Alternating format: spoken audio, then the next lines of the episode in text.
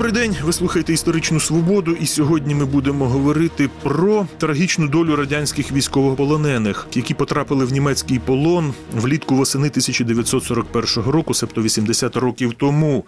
Загалом цей період характеризується великими поразками Червоної армії, а відтак великою кількістю полонених, яких захопили німці на початку війни. От, зокрема, у нас була передача присвячена оточенню Південно-Західного фронту. Більше 600 тисяч полонених е, німці там взяли невдовзі. Під Вязьмою і Брянськом також взяли близько 600 тисяч полонених. Загалом до кінця 41-го року німці захопили в полон понад 2 мільйони червоноармійців. І треба сказати, що дуже багато хто з них не пережив зими 1941-42 років. Більше на цю тему будемо говорити із істориком, дослідницею цієї теми Тетяною Пастушенко. Доброго дня. Е, Доброго дня. Дуже дякую, що ви цю тему взяли для дослідження. Е, Ну, досліджуєте ви, а я тут я думаю, важливо про це більше довідатися.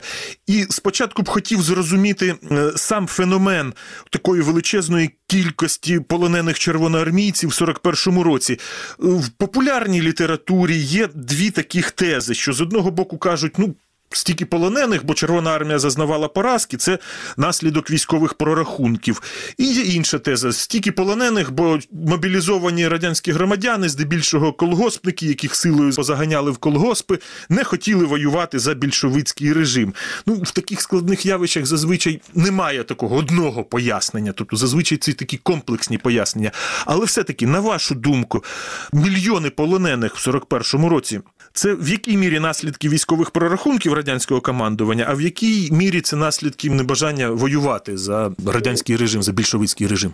Ви самі власне і відповіли на це питання, тому що це не можна сказати одна причина або друга, це комплекс різних причин. І в 41-му році з нацистом, ну з вермахтом воювали селяни, мобілізовані ще в 39-му році, в 40-му році, адже йшла прихована мобілізація, і радянська армія налічувала 5 мільйонів військовослужбовців в 41-му році. Тобто Сталін готувався до наступальної війни. Не можна сказати, що ті, хто потрапили в полон, всі були люди, яких щойно забрали з їх робочих місць. Це люди, які вже служили в армії рік, а то і більше. Не можна сказати, що це були непідготовлені люди, які щойно взяли зброю до рук. Е, Звісно, великою мірою зашкодила саме стратегія наступальної війни, тобто то, що не намагалися будувати глибоко е- ешеленовану оборону, а намагалися весь час переходити в контрнаступ. Це теж було причиною, що багато червоноармійців потрапляли в полон. Ну і на той момент мені здається, мало яка армія мала протистояти оцій винайденій німецькій стратегії цих наступів танкових клинів. Тут складно було ну щось протиставити, хоча в чисельному і щодо кількості солдат, і щодо військової техніки Червона армія, звісно, переважала. Ну і звісно, і моральний дух цих солдат. і Офіцерів е, теж впливав на те, що вони не знали, що з ними буде. Страх опинитися в оточенні переважав ніж потреба чинити опір. Е, Тому тут будемо говорити в поразках 41-го року. Це був великий комплекс причин. А яка причина головна? Чи всі причини по-своєму головні? Ну я думаю, що все ж таки головна це були прорахунки командування. Моральний стан е, бійців і командирів, я думаю, вже випливав із е, саме оцих головних прорахунків, що стратегія на наступальну війну вона не спрацювала проти Вермахту. Що тут потрібно було готуватись до серйозної оборони, а не думати, що ось так на контрнаступі можна перехопити ініціативу і продовжити війну на території Європи. Німецьке командування планувало проти СРСР е, переможну короткочасну війну, ну, власне, бліцкриг там впродовж двох місяців. А Так. чи німецьке командування е, розраховувало, що в ході цього бліцкригу вони захоплять так багато військовополонених? Чи вони це планували, чи, чи вони тільки готувалися до розгрому, а питання полонених в їхньому плануванні було відсутнє? До захоплення полонених е, червоноармійців німецьке командування дуже серйозно готувалося. Це полягало в розробленні низки е, документів, які визначали статус цих полонених. Він відрізнявся від статусу полонених інших європейських е, країн, тобто і накази про комісарів, е, і наказ про перевірку е, в середовищі полонених червоноармійців. І е, була в 39-му, 40-му році ухвалена низка рішень про створення спеціальних таборів для росіян, вони так і називалися Русенлагер, які мали за своєю структурою відрізнятися від таборів для інших військовополонених. Тобто це полягало е, відмінність в тому, що ці табори розраховані на десятки тисяч ув'язнених, а не на тисячу. Значно примітивніші, простіші побутові умови, але і планувалося побудувати. Декілька десятків таких таборів на території Німеччини, які мали знаходитися далеко від населених пунктів, ізольовані, але їх не встигли побудувати, коли Німеччина напала на радянський союз. І тому ті полонені, які живими доїхали до території Райху, вони мусили самі будувати ці табори і рік і більше жити в таких імпровізованих землянках. Це і в сніг, і в дощ, і в холод. Ну це жахливі були умови, в яких опинилися полонені червоноармійці в цих перших таборах, оскільки вони були абсолютно не пристосовані до життя людини. Це перший момент, що готувалися, але не встигли все зробити. І з іншого боку, ну планували, що цих полонених має бути мільйон. Але я так розумію, мало хто з німецьких посадовців взагалі уявляв, що це таке мільйони і що з цим робити. Тому дуже багато полонених гинули в ці перші місяці війни. Ну банально від е, голоду, від антисанітарії, від того, що не надали необхідної допомоги для тих, хто був поранений. Просто елементарно, от люди.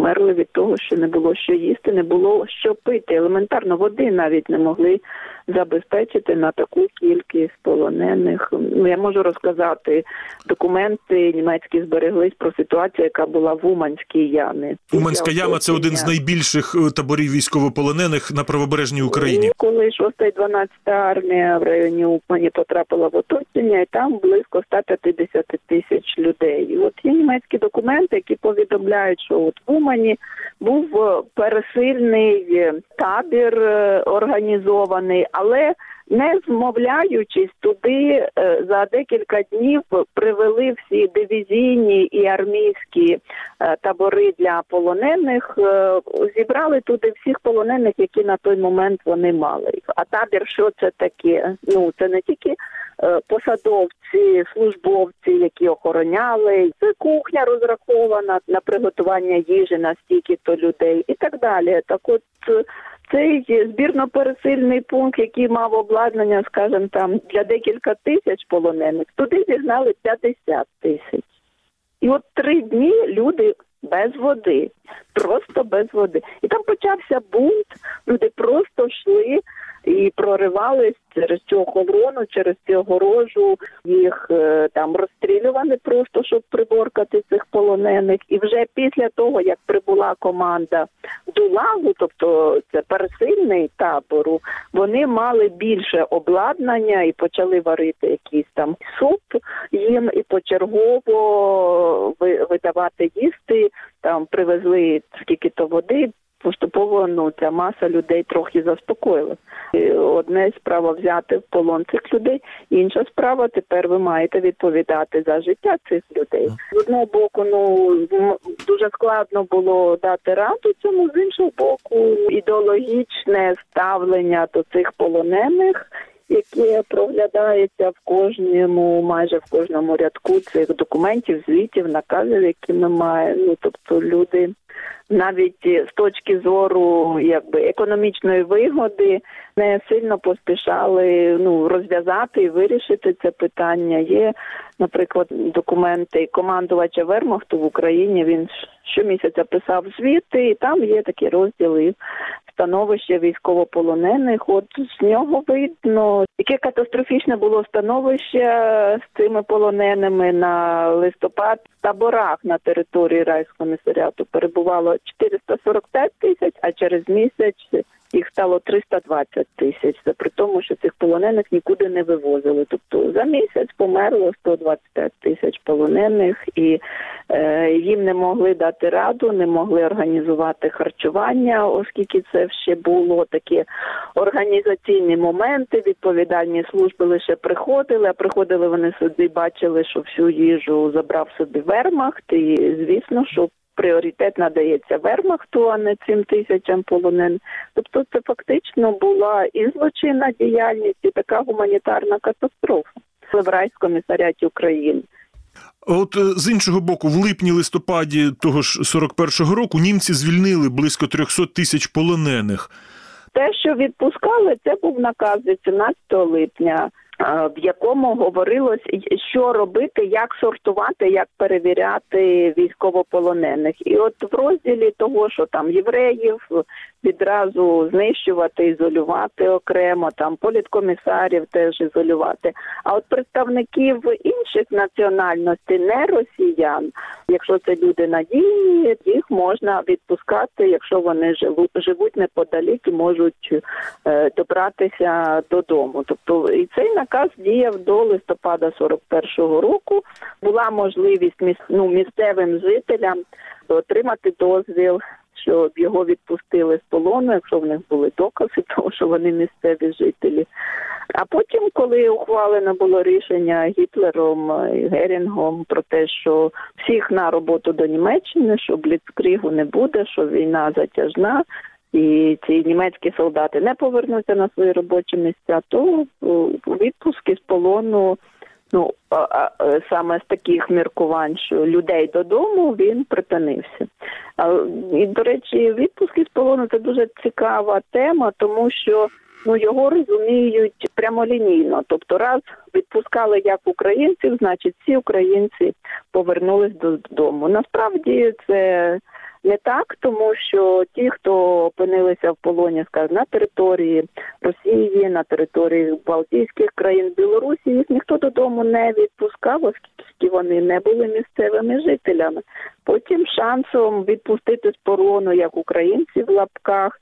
Е, мали можливість багато інших військовополонених, адже цілеспрямовно був цілий рух, коли родичі, знайомі, старости всі приходили в табір в пошуках своїх. і Якщо своїх не знаходилося, то вони часто забирали до себе в село там 10-20 більше полонених, абсолютно ну не місцевих, і тим самим рятували їм життя. Тобто е, відпуски з полону це був шанс порятунку для полонених різних національностей, не лише для українців. І, звичайно, ці близько 300 тисяч, їх там 275 чи 277 за 41 рік цих відпущених полонених. Е, ну порівняно з мільйонами, які потрапили в полон. Ну це зовсім не така вже і велика цифра. Безперечно, дуже так умовно. Це десь кожного десятого відпустили. Крім українців, ще летачів, естонців, литовців, трохи білорусів, але українців все таки було найбільше. А от наскільки складно було пересічному мобілізованому українцю вирватися з полону от в цей період з липня по листопад 41-го року? Ну, ситуації найрізноманітніші, і тут е, складно визначити якусь е, закономірність, бо читаючи спогади людей, які вижили, е, то можна побачити, що тут все було по-різному. Одні потрапляли під централізований вибір. Я детально досліджувала історію тих киян, які потрапили в київський котел, і тут е, вони або повідомляли, от показували паспорт, що от вони кияни, їх могли відпустити, або могли передати записку, щоб прийшли родичі і знайомі забрати цих полонених. От ми робили виставку у Вінниці, і там бельгійський дослідник Мартін Богарт е, нам подарував для виставки цілу серію фотографій, як відпускали полонених із Вінницького табору. Це була ціла церемонія. Їм видавали спеціальний документ. І також на тих фотографіях є фото місцевих жителів жінок, які приходили до табору і чекали нагоди, чекали можливості, щоб повідомити, що її рідний тут, е, щоб забрати свого чоловіка, брата, сина із табору військовополонених, і в архівах українських е, в документах місцевих органів е, влади зберігається дуже багато заяв. Або таких дозвільних документах, в яких пишеться, що така-то така-то, чи такий-то такий-то житель села їде з цього населеного пункту в іншу область, щоб у табори полонених забрати там свого рідного, адже не вільно було пересуватись по території України. І цей дозвільний документ показує наскільки великим був масштабним рух. Родичів, які намагалися врятувати і розшукати своїх рідних, які потрапили в полон тут, ну можна сказати, неподалік, бо в межах України і якою як працювала ця народна пошта, адже ну як мог вісточку потра... відправити свій полонений, тільки перекинути записку або передати з кимось знайомим, що от дайте в тому то селі мої рідні ж дайте знати, що я там, і ці записки доходили. Феномен відпуску з полону це не лише активність цього полоненого, а це цілий громадський рух взаємодії, взаємодопомоги, які ну, намагалися врятувати своїх. Читав е, про київський котел, е, що німці там захопили десь 600 тисяч полонених, і німцям було таку велику кількість людей складно охороняти. З бойових частин мусили виділяти там спеціальний батальйон формувати чи роту, і от такі величезні юрби людей гнати на інший берег Дніпра, виводити їх з зони бойових дій. І в принципі дуже невеликі були конвойні команди як на величезну кількість полонених. Ну бо власне ж бойові дії тривали, і німці командування дивізії не хотіло аж надто багато виділяти на оці конвойні роти чи батальйони. І от за цих умов наскільки просто чи складно було втекти з полону? От коли розглядаємо такі гіпотетичні питання, ми мислимо знаннями, які ми з вами маємо. Що війна тривала стільки, то що окупація була така, то поставте себе на місце людини, яка не знає, чим закінчиться, і що буде далі, і що ну в якому становищі вона опинилась. Втікти, звичайно, була можливість, і таких розповідей можна знайти дуже багато спогадів, як люди, потрапивши в полон, ризикуючи життям, але таки втікали. Але ці люди знали, по-перше, куди йти. От для мене відкриттям таким стало о, поведінка відомого партизана генерала Наумова.